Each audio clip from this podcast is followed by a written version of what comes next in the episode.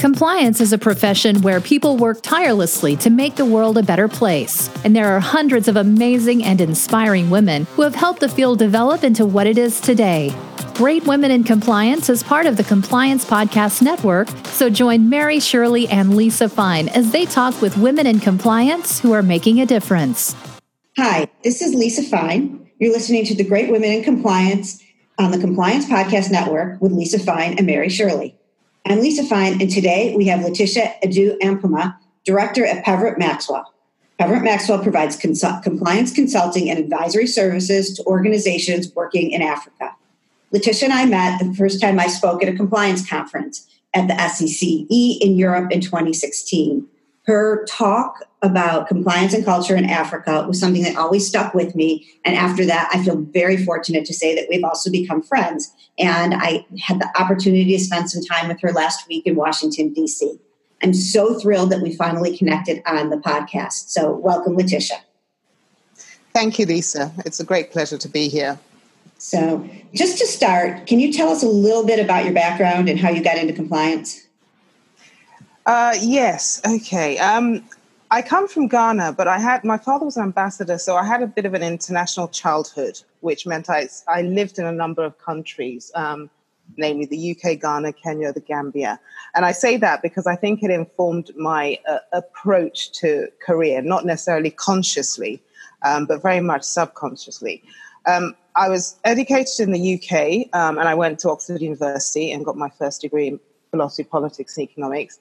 And then I largely worked in what would generally be called management consultancy or broad based consultancy after I had trained as an accountant. Um, now, that took me um, working both for technology firms like Oracle, but also ultimately in the City of London on what you'd call large scale uh, business transformation programs in those days. So it was around change management, project management, and it was usually um, around when a large organization faced a significant change which it needed to roll out across its operations um, worldwide. Um, so that could have been anything from cash management, human resource change, or indeed regulatory change.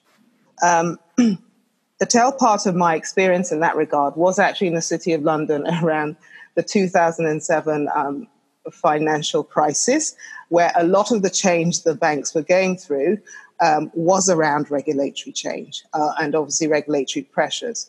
Um, and I worked for one bank which was classified as one of the ones too big to fail. So it had to implement a lot of um, new compliance measures and also report to regulators around the world in terms of what they were then called living wills, how, how it was structured, how you would unpick it, how it was controlled. Um, however, after a good sort of 10, 15 years in the UK, I actually decided to move back home in Ghana, and that was purely a personal decision, um, and it's just on instinct. Um, and I actually moved back to Ghana in 20, late 2010 um, and was there sort of early 2011. And that was actually quite a pivotal year in terms of, I think, compliance in Africa, because it was the year the UK introduced its Anti Bribery Act, 2010. And so at that point, there were a large number of multinationals who realized obviously they fell within the net, who were looking at implementing compliance programs across their African operations. Mm-hmm. Now, I, I, didn't come from a compliance background, I'm not a lawyer, um, but at that point, essentially the skill set they were looking for was essentially people who could understand regulation or new laws and translate that into compliance frameworks, processes, and controls across multiple operations. So, in that respect, my consultancy background was very relevant. yeah. yeah. So, um, I then uh, subsequently spent a good eight, nine years and have been since working in compliance across Africa. So, um, usually I, I, have experience from South, East, um, West Africa, both Francophone and English speaking countries. Um, and the titles they gave the, the, roles were either head of compliance, in some cases, were called head of integrity. Mm-hmm. Some companies merged it with corporate social responsibility, but essentially, I gained experience of uh, compliance in East Africa, primarily Kenya, West Africa, both English and French speaking, and South Africa. Oh, wow. And so then, you know, after that, you somehow you started. Um, you were doing working in corporations, and now have started your consultancy. Um, what's the most exciting thing about your consultancy and being in Africa right now for um, you know, for business businesses in general? Um, I think the, the key, the most exciting thing is I think the energy and the opportunity for impact. Um, there is a lot of innovation going on in Africa, um, and there are some areas and some industries where you could argue that it's kind of ahead of the Western world, partly because of maybe lack of in- infrastructure. So we all know, in terms of mobile money and things like fintech, how um, the, the pace of development in Africa in, the, in that space has been significant.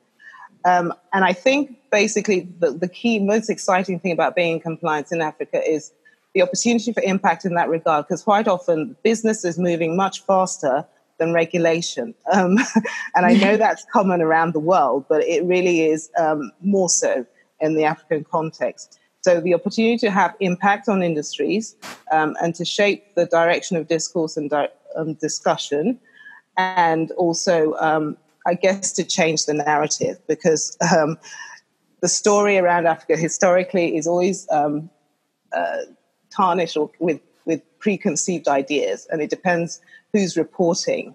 Um, but as we know, in in the past sort of five years, you know, you've seen major technologies move in there, whether it's Facebook, whether it's Google, and it's AI research, etc. So the narrative is slowly changing, and there's a lot going on on the ground um, and the compliance and regulatory element of it is quite important for sustainability. Mm-hmm.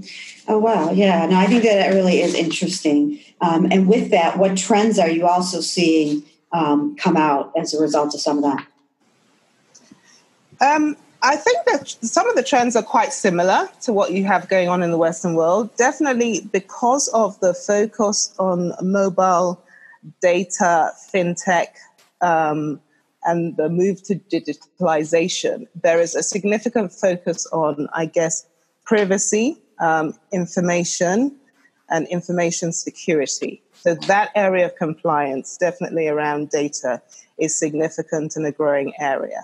Um, I think also in the case of Africa, whether you're talking public sector or private sector, um, the process is being accelerated because uh, we may not necessarily in many countries be actually an automated or digital society in many respects. So you're almost going through a process of digitization, moving manual records into um, digital records, and then you're going through the faster process of digitalization where people are talking of digital, digital strategies for business. So the process is being compressed, um, and therefore, once again, the compliance elements around that are significant. Um, I think with that is obviously companies are adopting um, technology which has AI embedded in it. It may be the early strings of technology, but if you look at banking, um, once again, if you look at fintech and mobile um, telco companies operating in the financial sector, a lot of the technology they deploy has inbuilt AI on it, which is using whatever algorithms to make decisions. Um, so there, there are ethics concerns around that, there are compliance elements around that, and there are regulatory elements around that, which are significant. Um, and then and one that you said, I was just going to say that I thought was really interesting about that too was sort of how it was a little bit different from the financial standpoint um, in in Africa, where people may be using the um, some of the different the um, the Bitcoin or other sorts of technology for banking. Um, so I was just wondering, is that part of this as well? Um, yes, it is. I mean, I think uh, Bitcoin and cryptocurrencies not as developed, although there are elements where I mean they are being used as currencies um, in East Africa. So yes, you're right. That that's a significant angle. Um, I also think essentially the focus on um, mobile and also how you identify individuals is significant because obviously in the context of Africa, you're not dealing with um, like you would in the Western world and the financial services where everyone can buy, be identified necessarily by an address um, or a location right, right, right, right. parameters. So once again, the compliance frameworks and the analysis around um, this area of work is significantly different, if even if the principles remain the same. Yeah. Yeah. And what about you know transparency and bribery? Um, Yeah, I think that, that that's a significant area and always remains a significant area. Um, especially as uh, there is a significant move, obviously, in many countries towards private sector, public sector partnerships and engagements um, to fund large scale infrastructure development. As always, there are still the donor funded projects and, and a, a, significant um, NGO sector. So um, that is a significant area and remains a significant area of compliance to be looked at. Yeah. So, so change the topic a little bit. Um, the first time I heard you speak, it really, as I mentioned at the beginning, really stuck with me. How you stuck with, you know, talked about how the narrative and story is important in Africa, and how that difference from, differs from U.S. and Western culture. In that written or written documents or written agreements are so significant, but the, the verbal word and bond was something that I just thought was so fascinating, and, and, and I've never forgotten it. So I, you know, can you talk a little bit about that? Um, yes, certainly. I mean, I think obviously Africa is not one country. There are there are many countries in it, so we need to be cognizant of that. But I think there are um, some significant uh, similarities um, and characteristics you can you can take into account. Um, I think one is that largely African cultures, many of them tend to be quite significantly and heavily oral, um, and by that I mean you will have many languages in Africa which are, are spoken but not necessarily written. I also, given the traditions and the cultures, um, storytelling is deep. And then I think if you add to that economically, um, because you have varying literacy rates in countries, once again, the spoken word will therefore be a lot more significant because you're not dealing with a population that is 100% um, totally literate. So, from an impact perspective of any policies, programs, or indeed compliance or regulation one wants to put in place, you cannot always rely on the written word. I mean, even governments, um, are, you know, have to manage that context. So, it really is something that needs to be taken into account when one is um, putting in place compliance frameworks. Um, I also think that basically where you're dealing with, um, and I think that there's a very good example of this with a, uh, a writer called Erin Meyer in her book called The Culture Map actually deals with this very well. But if you take all those cultural elements I've mentioned um, and then put it also in a context where you are dealing with some countries where institutions are weak or legal processes may not work as quickly as um, are needed, then the word and the verbal commitments and relationships are really what are fundamentally important. No one is saying the written word and the contract is not, but ultimately, what you need to know to make sure that either your your process, your control will work is really um, the heart and mind and the response, the verbal response of people.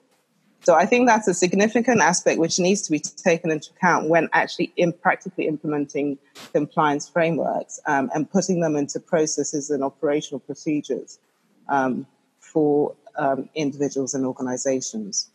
Yeah, no, and that actually ties into the next thing. I mean, talking about, and, and you said it right, and how many cultures, languages, um, you know, different things going on throughout different countries and regions in Africa. You know, you've talked a lot about the importance of taking on local culture and context into your strategies. Um, you know, what would be your best advice, having been in so many different, um, you know, so many different regions and countries, both in Africa and Western side, and uh, what are the challenges?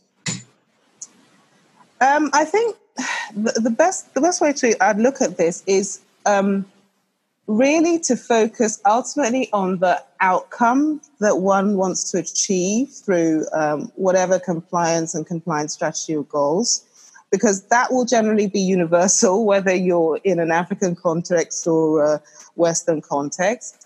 And it's therefore the method. Um, and once people um, get that, uh, it makes it slightly easier because everyone has the end goal in sight. Um, it's really important just to I think, almost like consider um, cultural norms, um, cultural beliefs, and human psychology. Um, and I think one example I'd use is maybe the response people may have to incentives. I know in a Western context, and I, I listened to numerous um, sort of uh, compliance um, programs where you have uh, people like Richard Bistrong commenting on the importance of aligning incentives with um, organizational goals and also ultimately compliance goals. And that is so, so, so important and equally important in Africa. However, I think, I mean, I can give an example where people's response to incentives based on culture may not be different. I once, uh, the example is as follows I once worked for a company where actually um, it was customary at the end of the year for the company to essentially give employees internal employees hampers based on grade. There would be a different value associated, and the employees would be given physical hampers with various sort of foodstuffs to help them with the Christmas celebration. So, and, and for those in the on the western side, when you say a hamper, you mean it's sort of like a food basket. Yeah, like a food basket. Um, so with you know drinks, um, rice cakes, whatever you use to celebrate Christmas. Um, and um, there was a new CEO who was a, an expat, um, and because obviously logistically, there's a cost if you're covering a whole country. It was actually a telco company of having these hampers move across the country to all the different centers. So his um, offer or suggestion was that actually the amount that, of the value of the hamper be increased, and instead of giving employees the physical hamper, you give them more money, yeah, or vouchers or cash vouchers or whatever. Um, now, I'm sure in a Western context, or I don't want to make too many assumptions, but if you give somebody the choice of a physical gift, which is worth, let's say, I don't know, $20, and a cash voucher, which is worth $50, with the option that they can then go and choose what they want. Western culture, I'm guessing, would go towards the $50 because you can you have that individual choice focus. Mm-hmm. Now, in this context, actually, when it was actually surveyed, it was more important for the employees to have the hamper given to them by their employer because the significance of the fact that the employer had taken time to actually choose the contents um, and give it to them was actually of more significance. So it was not about value. Mm-hmm. Now, I know that's a bit abstract from compliance, but it does give you an indication of how people may respond differently to incentives in the context of culture. And if you are therefore looking at aligning incentives with organizational goals to achieve specific compliance strategies. I use that just as an example of how um, one needs to take local context and culture into account. Yeah.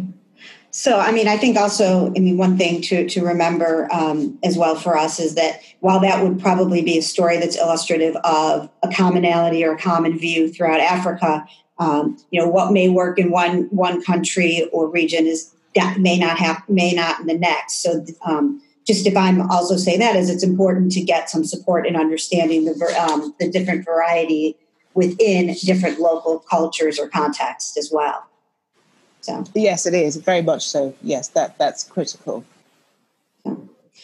Yeah, and um, you know, what about talking about some of the outcomes? Um, you know, I know that you've also thought about you know what processes you know to look at what the sort of the end goal is the outcomes versus the process versus process versus outcome i know there are some things where you know that is also really important um, yes, I think so. And I think sometimes um, the best examples of these are usually if um, organizations have companies which, um, particularly if it's uh, processes involving a sales force which interacts with um, either the public sector or public sector institutions.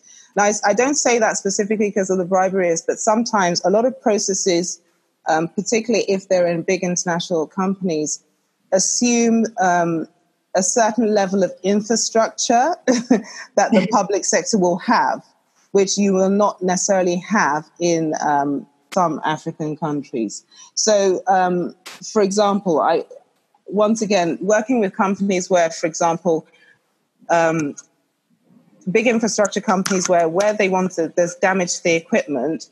Um, it was traditional internationally for the purposes of their international insurance to make sure they got, for example, police reports from the locality as evidence that, let's say, a piece of equipment had been damaged, or they got some sort of custom statement when they are actually shipping goods in, because that, that's another example.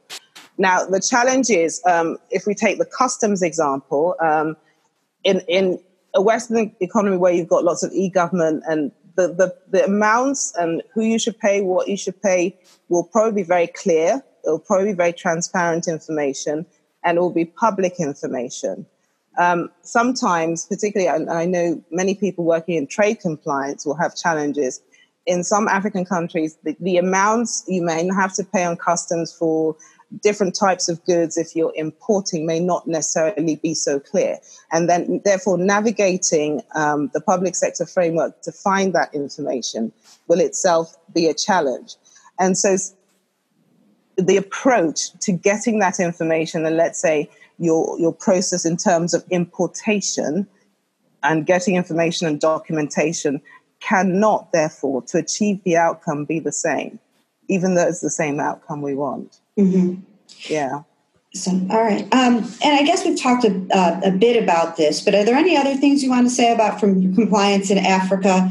Um, is there any any other important things you'd want to to share about that before we kind of move on to you know being a woman and women in Africa and women in compliance? Um, I think really I've said most of the key points. Um, I, would say the the only additional thing to add is really um, listen and hear. Um, because quite often, um, I, I think the solutions and the challenges are available to anyone who's operating in Africa if you just listen to the, what people are saying about the challenges they have. Because usually it's about the process or challenges about the infrastructure, or um, it's just about differences in culture. Um, and I always come back to my quote if the from Maslow, if the only tool you have is a hammer, then every problem will look like a nail, um, mm-hmm. essentially. Um, and so it's important just to remove um, specific assumptions that one may have and actually listen to what's being said on the ground. Okay. I mean, this is always just so fascinating to me. Um, and what also is interesting, both in your UK, Europe, um, primarily, and Africa, have you found any challenges for you as a woman? Um, being in, in, in compliance, uh, you know, culturally or others to talk about, you know, that you've learned from and, and built your career?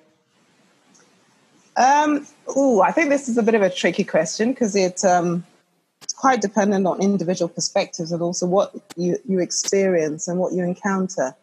Um, I would say generally, whether I was working in UK or Europe or um, or indeed Africa now, I can't say that I'm, I'm conscious of anything that has come my way because specifically I'm a woman.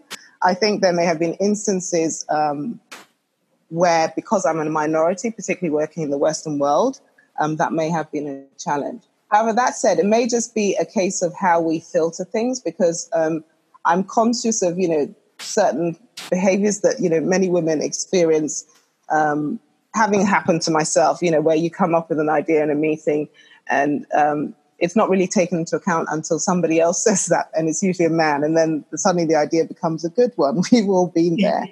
Um, but I usually don't just take that as a, as a personal development point because in the end, you've got to learn how to communicate to, to make the impact. Um, I think sometimes women, we, we could use um, the fact that usually we, we are we can talk with a smile and may seem less threatening in our approach. And I think that's quite helpful in the mm-hmm. context mm-hmm. of compliance because it makes it easier to build um, alliances. Um, mm-hmm. And it's and you know and that that is very useful because compliance to execute compliance effectively, whatever organization you need to build alliances.